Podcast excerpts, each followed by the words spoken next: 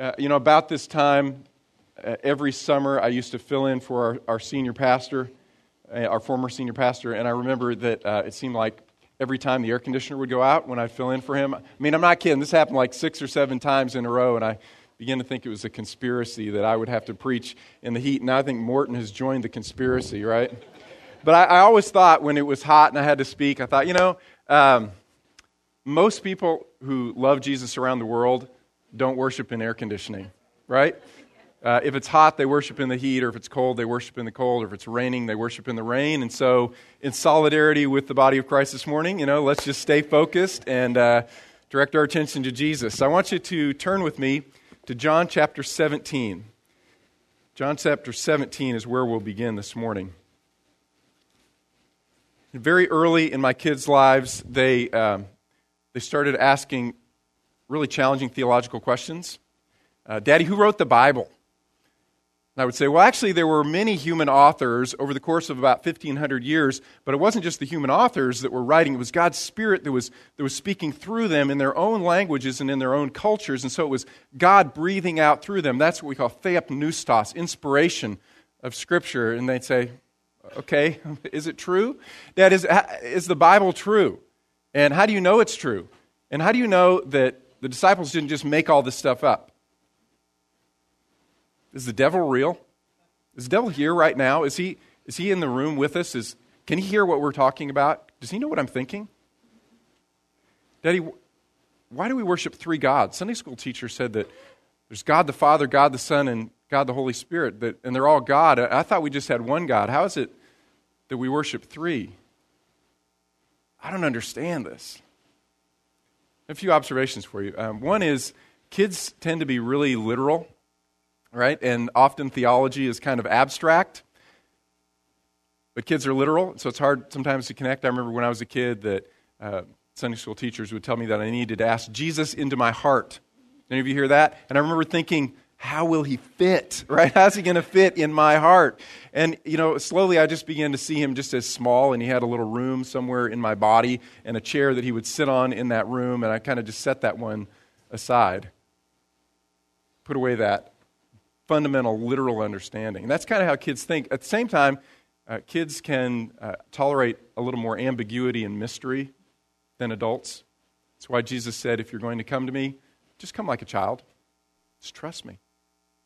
Trust me. You know, in, our, in a sense, our, our faith needs to be like that. It needs to be childlike, but not childish. Right? We need to be childlike in our trust of God, but not childish. We need to understand deeply who God is. We need to understand the Trinity, what it means. Even though it, it is a mystery at some level, we need to deepen our understanding of the Trinity because that is who God is. God is a Trinitarian God. And Christians, we need to understand that. It's the nature of God. We also need to understand why it's important, right? Not, not just uh, the, the words and the theology and the ideas, but why is it relevant to us. Uh, one book on the Trinity that I think um, personally is probably the best book on the Trinity ever written. It's actually the only book that didn't bore me about the Trinity. It's called Delighting in the Trinity. If you want to read a single book on the nature of God as a Trinitarian God, it's this one. It's by Michael Reeves. He wrote this in the introduction. He said, What is the Christian life about? Mere behavior or something deeper? Our churches, our marriages, our relationships, our mission are all molded in the deepest way by what we think of God. And God is a Trinitarian God. God is a relational God, and it is the relationships within the Trinity that govern all of our relationships, and all of our lives are lived in the context of relationships. Right? And it is the Trinitarian relationships that should guide all of our relationships, which is how we live our lives. So, in a sense, all of life should be informed and influenced by our understanding of the Trinity. So, this morning we're going to look at the Trinity. We're going to look at what it is and why it's important. Now, personally, I often find it helpful to uh, kind of understand my own faith by looking at the faith of others and, and comparing and contrasting. For much of the world, God is not one, God is many. Right? Over, over a billion people are polytheistic in their faith. God's not one, God is many. Hinduism is a good illustration of this. There are 300 million gods in Hinduism. I don't even know if they all know one another, right? 300 million gods. And even the ones that do know one another, you know, they don't always get along. There's a lot of conflict. There is chaos in this pantheon of gods. Their purposes are not always aligned, their personalities certainly are not aligned. And that's a problem in polytheism because, you know, in my way of thinking, if if these gods are somehow influencing the course of human history, if these gods are influencing my life in particular, I would like to know that there's a point. I'd like to know that they're, they're together and they're unified and they're moving toward a good aim. But you can't find that in polytheism. Over another billion people say God is one and God is only one. They are strictly monotheistic. Islam is the largest illustration of a religion that is strictly monotheistic. God is one, God is only one. In the Quran, it says, He is Allah, the one and only. Allah, eternal absolute. He begets not, nor is he begotten, and there is none like unto him. This solves the problem of, of in a sense, disunity and chaos in the Godhead, right? Because there's just one God. But it presents another problem that is, how do we know that this God loves us? I want you to think about this for a moment. Before Allah in Islam created, what was Allah doing? Well, he was alone, right? I mean, he was perfectly alone. There was no one, and there was nothing other than Allah. So, did Allah know how to love? Well, no, he couldn't, because love is outward, right? Love is for the other. And so, Allah had existed for all of eternity completely alone. He had to create in order to learn how to love. It's not fundamental to his nature. Uh, we are Trinitarian.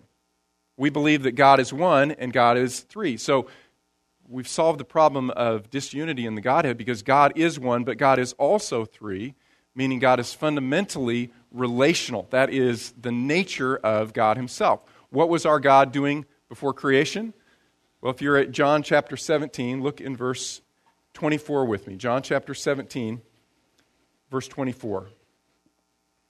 Jesus speaks and he says, Father, I desire that they also, whom you have given me, be with me where I am, so that they may see my glory which you have given me, because you loved me before the foundation of the world. What was our God doing before he created anything? Was he, was he lonely? Was he bored? No, he was enjoying the relationships that existed between Father, Son, and Spirit. The Father was delighting in the Son, and the Son was delighting in the Father. The Father was delighting in the Spirit, and the Spirit was delighting in the Father, and the Spirit was delighting in the Son, and the Son was delighting in the Spirit. They were enjoying one another. They weren't lonely, they weren't bored, they were loving. For all of eternity, God was loving. That's the fundamental nature of a Trinitarian God. So, what does it mean to be Trinitarian? Well, not surprisingly, three things, right? Three things. It means there is only one God. The one and only God is three persons, and the three persons, therefore, are one God. Now, if you're a good student of Scripture, you know, you get out your one year Bible each year and you begin Genesis and you work your way through, and three years later you've finished your one year Bible, right? You've gone from Genesis to Revelation, and as you're reading, maybe you discovered that the word Trinity is never used in the Bible. In fact, the, the idea uh, is everywhere in the Bible, but it was a church father named Tertullian who finally uh, reached out and he grabbed this Latin word Trinitas to describe what he saw clearly throughout Scripture, which was that there is only one God. The one and only God is three persons, and these three persons are, in fact, one. And so, what I want to do this morning is I want to unpack each of these points. First, there is only one God. Deuteronomy chapter 6, verse 4. Uh, it says this Hear, O Israel, the Lord our God, the Lord is one. This is what's called the great Shema of Israel. Uh, Shema comes from that first word here. It means listen. Israel, listen up because this is the central tenet of our faith God is one. Judaism was the first monotheistic religion to ever appear in the world. God is one. And you see it throughout the Old Testament. Isaiah chapter 45 There is no other God besides me, a righteous God and a Savior. There is none except me. Turn to me and be saved, all the ends of the earth, for I am God and there is no other. Couldn't be more clear, could it? And Jesus affirmed this as well when he was asked, What is the first and great commandment? Remember what he said? Hear, O Israel, the Lord our God is one. And you shall love the Lord your God with all your heart, soul, mind, and strength. Jesus affirmed that God is one. And all of his apostles who wrote scripture after affirmed that as well. 1 Corinthians chapter 8 is an illustration. Paul wrote, We know that an idol is nothing in the world and that there is no other God but one. God is one. The one and only God is also three persons, meaning uh, the Father is not the Son, and the Son is not the Father. The Father is not the Spirit, and the Spirit is not the Father, and the Spirit is not the Son, and the Son is not the Spirit. They are three distinct persons, right? Not one person, but three persons. Now, this idea, I think, was first really kind of hinted at in the book of Genesis, where God said, Let us make man in our image. And a lot of explanations that are non Trinitarian have been offered for that. Well, maybe God is speaking in the midst of uh, kind of the heavenly assembly, right? And he's, he's gathering in, all the angels are there, and he's saying, Let us make man in our image. The only problem with that is we're not made in the image of angels, are we? So I think that's a hint early on of the Trinity. Let us make man in our image. There's another hint in the Old Testament, Psalm chapter 45. And I want you to listen really carefully to these words Your throne, O God, is forever and ever. A scepter of righteousness is the scepter of your kingdom. You love righteousness and hate wickedness. Therefore, God, your God, has anointed you with the oil of gladness more than your companions. See what's going on here? Your throne, O God, is forever and ever. God has anointed you. That is, God anoints God. Well, for us as Trinitarians, we have no problem with this whatsoever, right?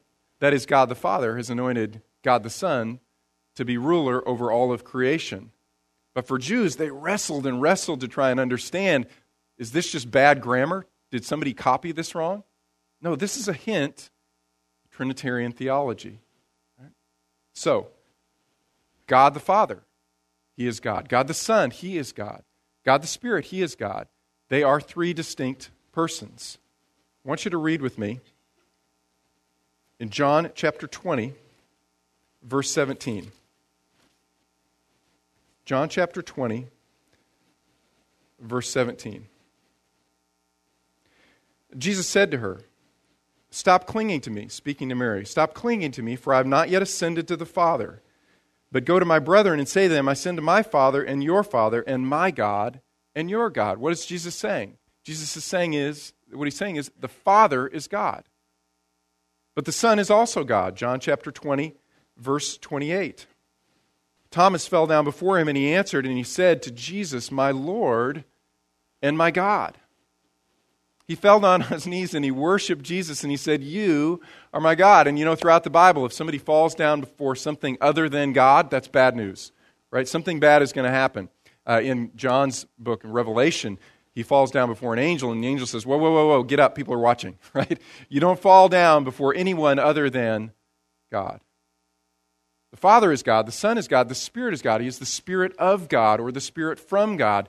Acts chapter 5, we learn that to lie to the Spirit is the same as lying to God because the Spirit is God. And then there are a few occasions we see uh, in the Bible where Father, Son, and Spirit all show up at the same place at the same time. Jesus' baptism is an illustration of this, right? Jesus himself is in the water. The Father speaks down out of heaven, and then the Spirit descends as a dove. Okay? Three persons, co equal, co eternally God. Third, the three persons are therefore one God. Great Commission, John chapter 28, Jesus said, Go therefore and make disciples of all nations, baptizing them in the name of the Father and the Son and the Holy Spirit. Okay, this is either bad grammar, again, or it's Trinitarianism. One name, Three persons. Jesus says, baptize them in the name of the Father and the Son and the Spirit. That is, they share a name, they share uh, attributes and personality and purpose. They are one, one God. Now, our mission statement says um, raising up next generation leaders to reach our world for Christ. Right, that's just kind of our slogan to restate the Great Commission because we want to be a Great Commission church. What do we want to do? We want to make disciples of all nations. What kind of disciples do we want to make? We want to make strictly Trinitarian disciples. To be Christian is to be Trinitarian. So we want people to go out and to worship Father, Son, and Spirit, and to share Father, Son, and Spirit, and to share a Trinitarian concept of God, which is unique among all of the religions of the world. A God who can be one that is unified in personality and purpose and will, a plurality who is fundamentally relational. A God who is love. So, how do you explain this, right? How would, how would you how do you explain it to your kids? Uh, I just discovered as I was walking in this morning that um, if you have kids in children's ministry, you know what they're going to talk about this morning? The Trinity. All right, the Trinity. So, lunch conversation, uh, you should ask the question first.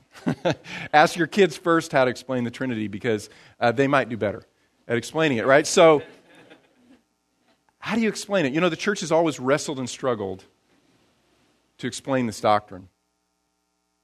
Early fourth century, late fourth century uh, church father Gregory of Nazianzus wrote this. He said, trying to help the church understand the Trinity, he said, When I speak of God, you must be illuminated at once by one flash of light and by three.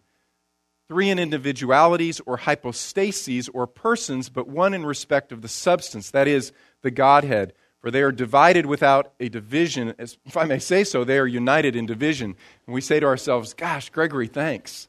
Right? I mean, you know, theologians are so good at helping us. So let's just get it down to the basics. What do, what do you mean by the Trinity? I'm more confused now, Gregory. And so the church has come up with analogies. Right? The Trinity is like it's like an egg. Right? Have you heard that before? The Trinity is like an egg. It's one egg, but it's a shell and it's a white and it's a yolk. Mm. But the shell and the white and the yolk are really different by nature. You know, that just doesn't really work for me. So the Trinity, it's like a shamrock. Right? It's actually one leaf, but then there are three leaves that come off of the shamrock. If you're, but if you're lucky, you get four. But never, okay, you can't press the analogy too far, right? Uh, the, the Trinity is like water.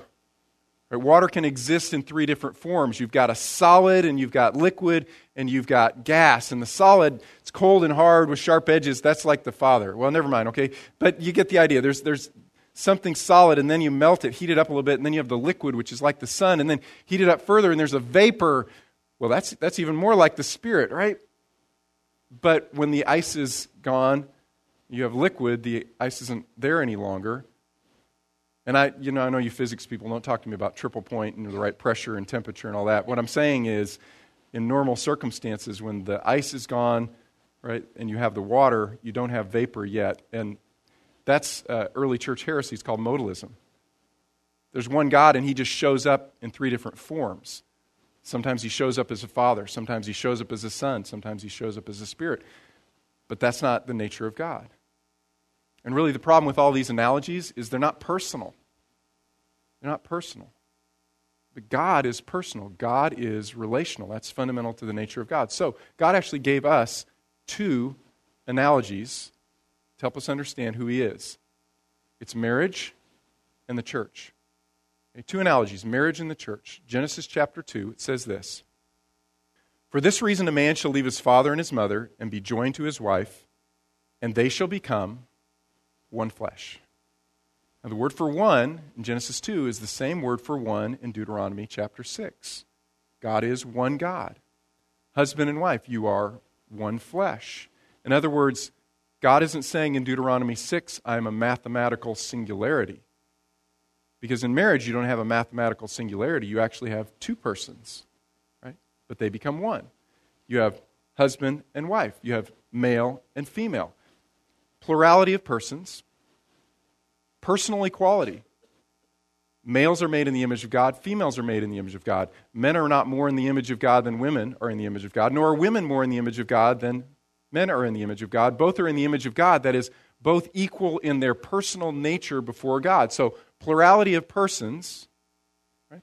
personal equality, but differentiation of roles. Men are not women, and women are not men, and they're different. They have different functions even in marriage. So God creates Adam first, and he takes from his side a rib, and he fashions this woman to come alongside him and be his helper, and to be very different from him. And if you're married, you say, Amen. We're, different. We are not the same.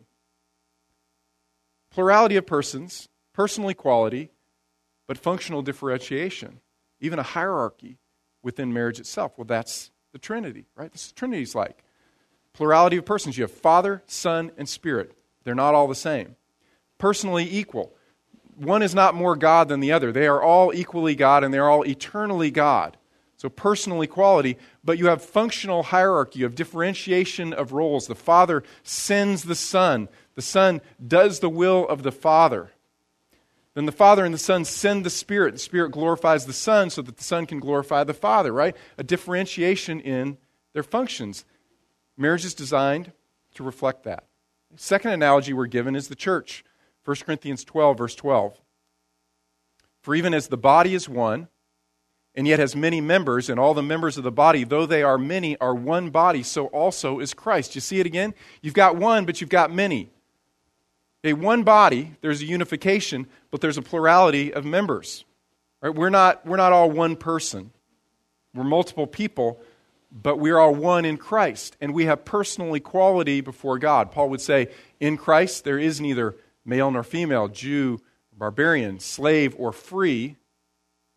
That is, there's no distinction made among you based upon your gender or your race or your social status, but you are different and you have different roles in the body. Some are apostles, some are prophets, some are teachers, some have gifts of hospitality and helps and service. You all have different roles. And then within the church, he has placed elders, and we all submit to the authority of the elders. That is, we've got plurality of persons, equality of personhood, but differentiation of roles and responsibilities.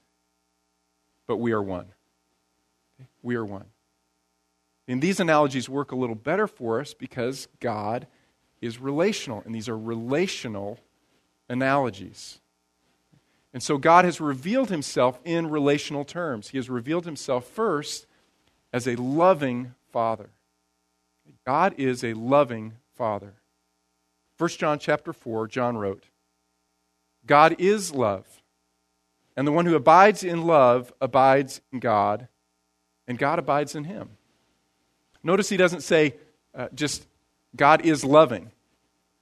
Right? Because that can be said of me. I am loving, and then, you know, sometimes my kids say, and then dad's not loving, right? I mean, sometimes I'm loving, sometimes I'm not. Sometimes I'm in my groove, and sometimes I'm not. It doesn't say that. It doesn't say God is loving. It says God is love.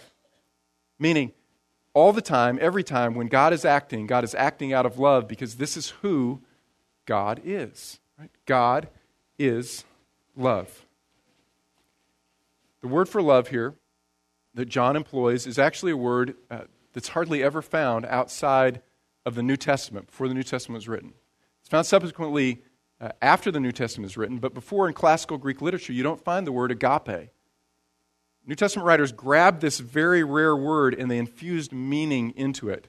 I would define it like this Agape means to delight in without the expectation or demand of reward. let me say that to you again. It means to delight in without the expectation or the demand of reward. Right? That is, love is outgoing by nature. Love flows out from God because it's who God is. It's not based upon the recipient, it's not based upon even the recipient's response. It is, in that sense, an unconditional act to bless. It's not merely sentimental. That's the fundamental nature of God. God is always outgoing, right? God is always giving. He can't help but be that way. We had some good friends um, who had a, a, baby just about two weeks ago, David and uh, Sarah D'Souza. Uh, Luciana Grace is their baby. And when Luciana Grace uh, came into the world two weeks ago, do you know what David and uh, Sarah felt? They fell in love, right? I mean, just, just like that. For those of you who had children, you know what I'm talking about. Those of you who haven't, pray that someday you will, or you may have grandkids, or you may adopt nieces and nephews, and you will know that moment where you just can't help but love. you just, you love. It's a person, in a sense, you, you've never even met before. And immediately your heart says, I love, I just love. There's, there's, a, there's a feeling that's just exploding out of you that you want to give and you want to provide, and, and you do, and you give and you give and you give. And I ask you, when that child comes into the world, what does that child bring to the family? Nothing. Child brings nothing. Child comes and takes, right? It's just a taker. It takes your, takes your sleep away from you, takes your money away from you, right? You just you pour food into the mouth and then, then it gets spit up all over the room. I mean, they're just taker, they're takers. And in spite of all this taking, taking, taking that they do, what do you want to do? You want to love. You can't help but love. You can't stop yourself from loving. Do you know that right now, in this very moment, that is how God feels toward you? Even if you're a horrible taker, God loves you. Do you know why? Because God is love. God is love. It's, it's not about you and it's not about your response. God can't help but love you. Can you imagine? God can't help but love you. That's how he feels about you this very moment because God is love. And what that means is creation was an act of love. Right? Creation wasn't simply like an act of power where God, Father, Son, and Spirit are sitting together and they said, you know, we need to make some beings who can appreciate how really strong we are. So we're going to make them and we're going to show off our power so that, in a sense, worship, the fundamental idea of worship would be uh, just submission and awe and wonder at the power of God and maybe fear. No, God didn't create because he wanted just to show off power. God didn't create because he was lonely or bored. He was enjoying perfection of relationship for all of eternity. And we might argue that our entrance into that relationship actually kind of messed things up a little bit, right? God didn't create because he wanted to show off his power. He didn't create because he was lonely or bored. He created because he wanted to demonstrate his love. He, he had to create these objects to share in his love. Redemption is an act of love. Why did God redeem? Because God is love. 1 John chapter 4.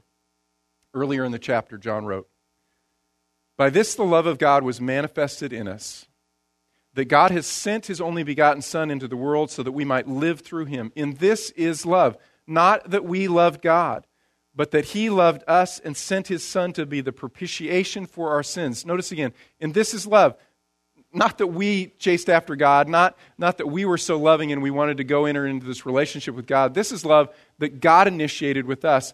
And He sent His Son to be the, the propitiation, meaning the satisfaction of God's wrath against our sins. Because God is love, but God is also holy. And a holy God cannot look upon love, so he cannot look upon sin, so he had to deal with that sin as a barrier. He sent his son to be the satisfaction, the payment for our sin, to remove wrath and anger and punishment towards sin so that he could pour out his love upon us. That is why he initiated redemption with us because God is love. Hey, Paul repeats this theme as well Romans chapter 5. But God demonstrates his own love toward us in that while we were yet sinners, Christ died for us. Again, not based upon who we are. In fact, we were enemies, we're told. We were sinners. We were rejecting God. We were running from God. And God said, These are the kind of people that I love because God is love. John 3:16. For God loved the world this much. He so loved the world. And in John's theology, the world includes all people, even those who hate God. God so loved the world that he gave his only begotten Son, that whoever believes in him shall not perish, but have eternal life. Men and women, this is the beauty of the gospel, right? in spite of your response, in spite of your behavior, in spite of your character, in spite of anything that you may have done in the past, God's disposition toward you is singular and it is love. And He's demonstrated His love by giving His Son, Jesus Christ, to die for your sins. Not to die for His own sins, but to die for your sins. And John tells us enter into that relationship by believing. Just believe. Just say, God, thank you. I accept your love. When a child comes into the world, what's that child's job? Well, no job, right? Their job is just to, re- to receive. Receive the love. And that's what it means to, be- to believe. Receive God's love for you. God is a loving Father. God is also a sacrificing Son. Hebrews chapter 1, verse 3, it says, He, the Son, is the radiance of His glory. That is, the radiance of the Father's glory. He is the exact representation of His nature. That is, we have three distinct persons, but all are equally God. God the Father is fully and eternally God. God the Son is fully and eternally God. God the Spirit is fully and eternally God. But they are three distinct persons, and so they have different roles and different responsibilities. What is the role of the Son? John chapter 6, Jesus said, For I have come down from heaven not to do my own will, but to do the will of him who sent me. Jesus says, This is my job, to do what the Father tells me to do. What did the Father tell him to do? Mark chapter 10. For even the Son of Man did not come to be served, but to serve and to give his life as a ransom for many. And I have to ask myself every time I read that, why would Jesus do it? Why wouldn't he say, I want a better job, right? Why, why must I be the one, right, the eternal Son of God, enjoying fully relationship with the Spirit and the Father? Why would I be the one who has to take on human flesh and live in the heat and walk in the dust and sleep outside under stars or rain and get beaten and scourged and have a thorn stuck on my head, nails driven through my wrists and my feet, and die and experience some rupture and separation from Father and Spirit as it seems that the Father turns his back on me. Why, why is that my role? Why did Jesus, in a sense, say yes?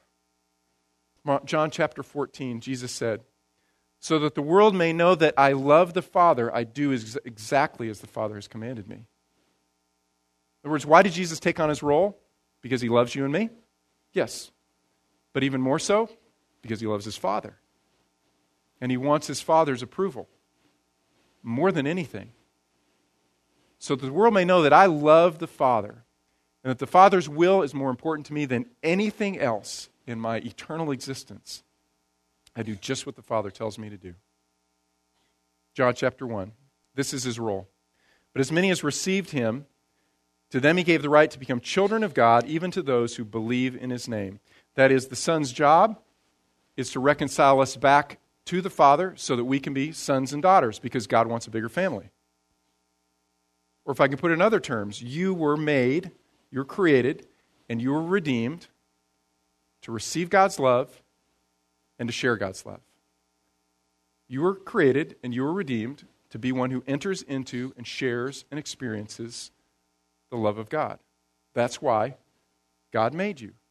And so I ask you, when are you most satisfied and fulfilled? When are you most satisfied and fulfilled? I would argue it's when you're loving. Because you're made in the image of God and you were made to love. It's a paradox, but you're more blessed when you give than when you receive. When are you most miserable? Again, paradoxically, when, when you're taking, when you're thinking about yourself, in other words, when you are completely focused on what you need and what you should have and what you need to get, and you're taking and you're taking and you're taking, and you're saying to yourself, if I can just fill myself up. And so you're reaching out and you're grasping and you're grasping and you're grasping. You know what? That's when you're absolutely most miserable. And when are you most fulfilled? Again, paradoxically, when you're giving and you're giving and you're giving, because it's at that point when love is flowing out of you that the love of God is flowing into you and you're experiencing it more fully.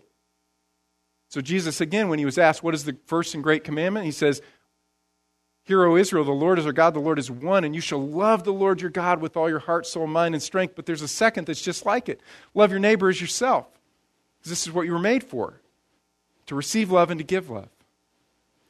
You know, the, the summer after my freshman year at A&M, I worked at Pine Cove. And I was a counselor there, and I had signed up to work with older kids. I was really fired up to work with the older kids, but I got stuck with the little kids. I was like, ah, I wasn't even sure. I thought, well, maybe I just want to turn this down. So I'm working with, you know, I think it was like kindergarten through sixth graders, and that's not really my deal. I'd rather be with the bigger kids and doing sports and stuff with them. But I eventually gave in and said, okay, I'll go.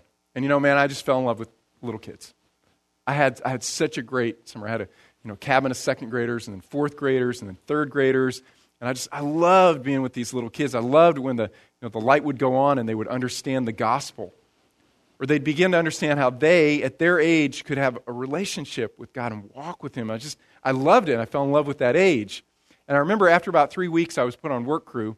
And I just, I had a moment. I was down on my hands and my knees uh, in the bathroom with the other uh, counselors who were on work crew, and we were, I was scrubbing toilets, right? I was scrubbing toilets. And you know, third graders still don't know how to use the toilet, right? And so, I mean, it's just like nasty, nasty. I'm down on my hands and my knees, and I'm scrubbing this toilet, and I had this moment of pure joy.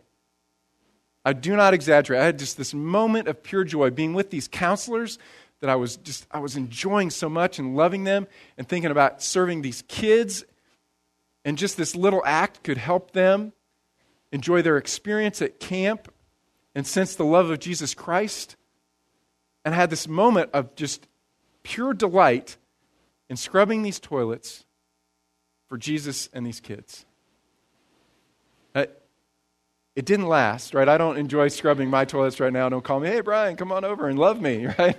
That's not. I'm not. I'm not offering that. Uh, you know, I don't even like scrubbing my own toilets now. I'm just saying, in that moment, in that moment, I had this experience that you know, I'm I'm loving, loving, and I'm I'm fulfilled because I'm giving. That's how we were made. Because God the Father is a loving Father, God the Son is a sacrificing Son. God the Spirit is a serving Spirit. The Father's fully God, the Son is fully God, the Spirit is fully God. They are three distinct persons, and they are co equal and co eternal. And so when you see Father, Son, and Spirit, none of them are grasping, they're always giving. Right? The Spirit isn't, isn't grasping for honor and glory. The Spirit is giving. The Spirit is honoring the Son so that the Son can honor the Father. They are, in other words, always in uh, cohesion and cooperation and unity in their personality and in their purpose. It's seen most beautifully in salvation, which is a work of Father, Son, and Spirit, right? It's not just the Son who saved us, but it's Father, Son, and Spirit cooperating together. Titus chapter 3 illustrates this.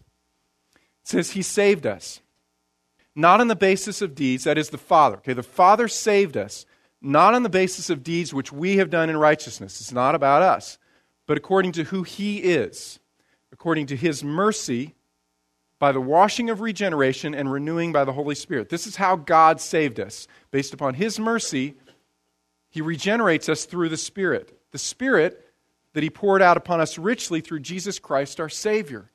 In other words, the work of the regeneration of the Spirit didn't actually happen in our lives until Jesus died on the cross and was raised from the dead and received authority from the Father to send the Spirit to regenerate our hearts in the name of Jesus Christ and based upon the work of Jesus Christ because this is the will of the Father. If I can say it differently, salvation is not just get out of hell. Right? Salvation isn't just escape hell. Salvation is not uh, manage sin a little better in your life. Stop sinning so much and be a little bit better person. That's not salvation. Salvation is not that you would be uh, physically healthy and wealthy all of your life. That's not salvation. What salvation is, is it's, it's entering fully into the relationship of Father, Son, and Spirit that they enjoyed for all of eternity and created you for. Read with me again in John chapter 17 and verse 22. John 17, verse 22.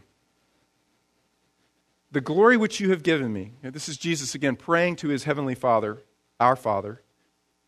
The glory which you have given me, I have given to them, that they may be one, just as we are one. I and them, and you and me, so that they may be perfected in unity, so that the world may know that you sent me and loved them even as you loved me. Father, you love them just like you love me, and I want them to be one and to enter into our unity together. Father, I desire that they also, whom you have given me, be with me where I am, so that they may see my glory, which you have given me, because you loved me before the foundation of the world. O righteous Father, although, although the world has not known you, yet I have known you, and these have known that you sent me. And I have made your name known to them and will make it known, so that the love with which you loved me may be in them and I in them. What is salvation? By believing in Jesus, we enter into this eternal relationship of perfect love between Father, Son, and Spirit. And then it transforms all of our relationships. And it transforms the things that we love. It changes us. And quoting to you from uh, Michael Reeves, he wrote The Father, Son, and Spirit love and enjoy each other. And created in their image, we were made to love and enjoy them. Blindly and foolishly, though, we have all turned to love and enjoy other things, things that in reality are completely unable to satisfy. But the Spirit's first work is to set, aside, is to set our desires in order, to open our eyes and give us the Father's own relish for the Son and the Son's own enjoyment of the Father. Do you see what he's saying? He's saying the reason why sin is such a bad idea is because it inhibits our capacity to be who we were made to be and to enjoy the relationships between Father, Son, and Spirit, and the relationships that we enjoy with one another because we're all united in our relationship with God. Okay? So, how do we apply this? Now, let me give you an idea. Uh, as, as we're doing application, if I can ask the servers to go back and get prepared to service communion. This week, I want to challenge you to memorize uh, two verses 1 John 3, verses 1 through 2. And you look at this, you go, oh my gosh, that's just, it's like way too many words. But, you know, it just looks like it because the font's big, right? It's only two verses. You can do this. Okay, two verses this week. I want you to memorize these, and I want you to meditate upon them. John wrote, See how great a love the Father has bestowed on us. How great is it that we would be called children of God, sons and daughters? And such we are. For this reason, the world does not know us because it did not know him. Beloved, now we are children of God, right now. And it has not appeared as yet what we will be, but we know that when, he, when he appears, we will be like him because we will see him just as he is. Again, what's the, what's the child's job? Child's born, comes into the family. His job is, her job is, enjoy the love. So, my challenge for you this week I want you to memorize this. I want you to meditate upon it. Maybe use this as your quiet time this week. And think about how much God loves you. Second application you were made to receive and enjoy God's love. You were made to share God's love. This is, this is why we do evangelism, because we're so deeply loved. And I want to challenge you this summer. You know, pick one or two or maybe three people, right? So we're talking about Trinity. Pick three people that you know need to know Jesus and experience this love. I want you to begin to pray for them. I want you to begin to initiate with them. I want you to begin to pursue that relationship and pray that God allows you a moment, an opportunity to share the love of Jesus Christ with them. Okay? The men would please come forward and service as, as they're serving us. I'd like to take just a few, few moments and just bow your head quietly and begin to meditate upon the depth of the love of Jesus Christ for you, that He would be willing to sacrifice so much to give himself for you, as illustrated in the bread and, and the wine.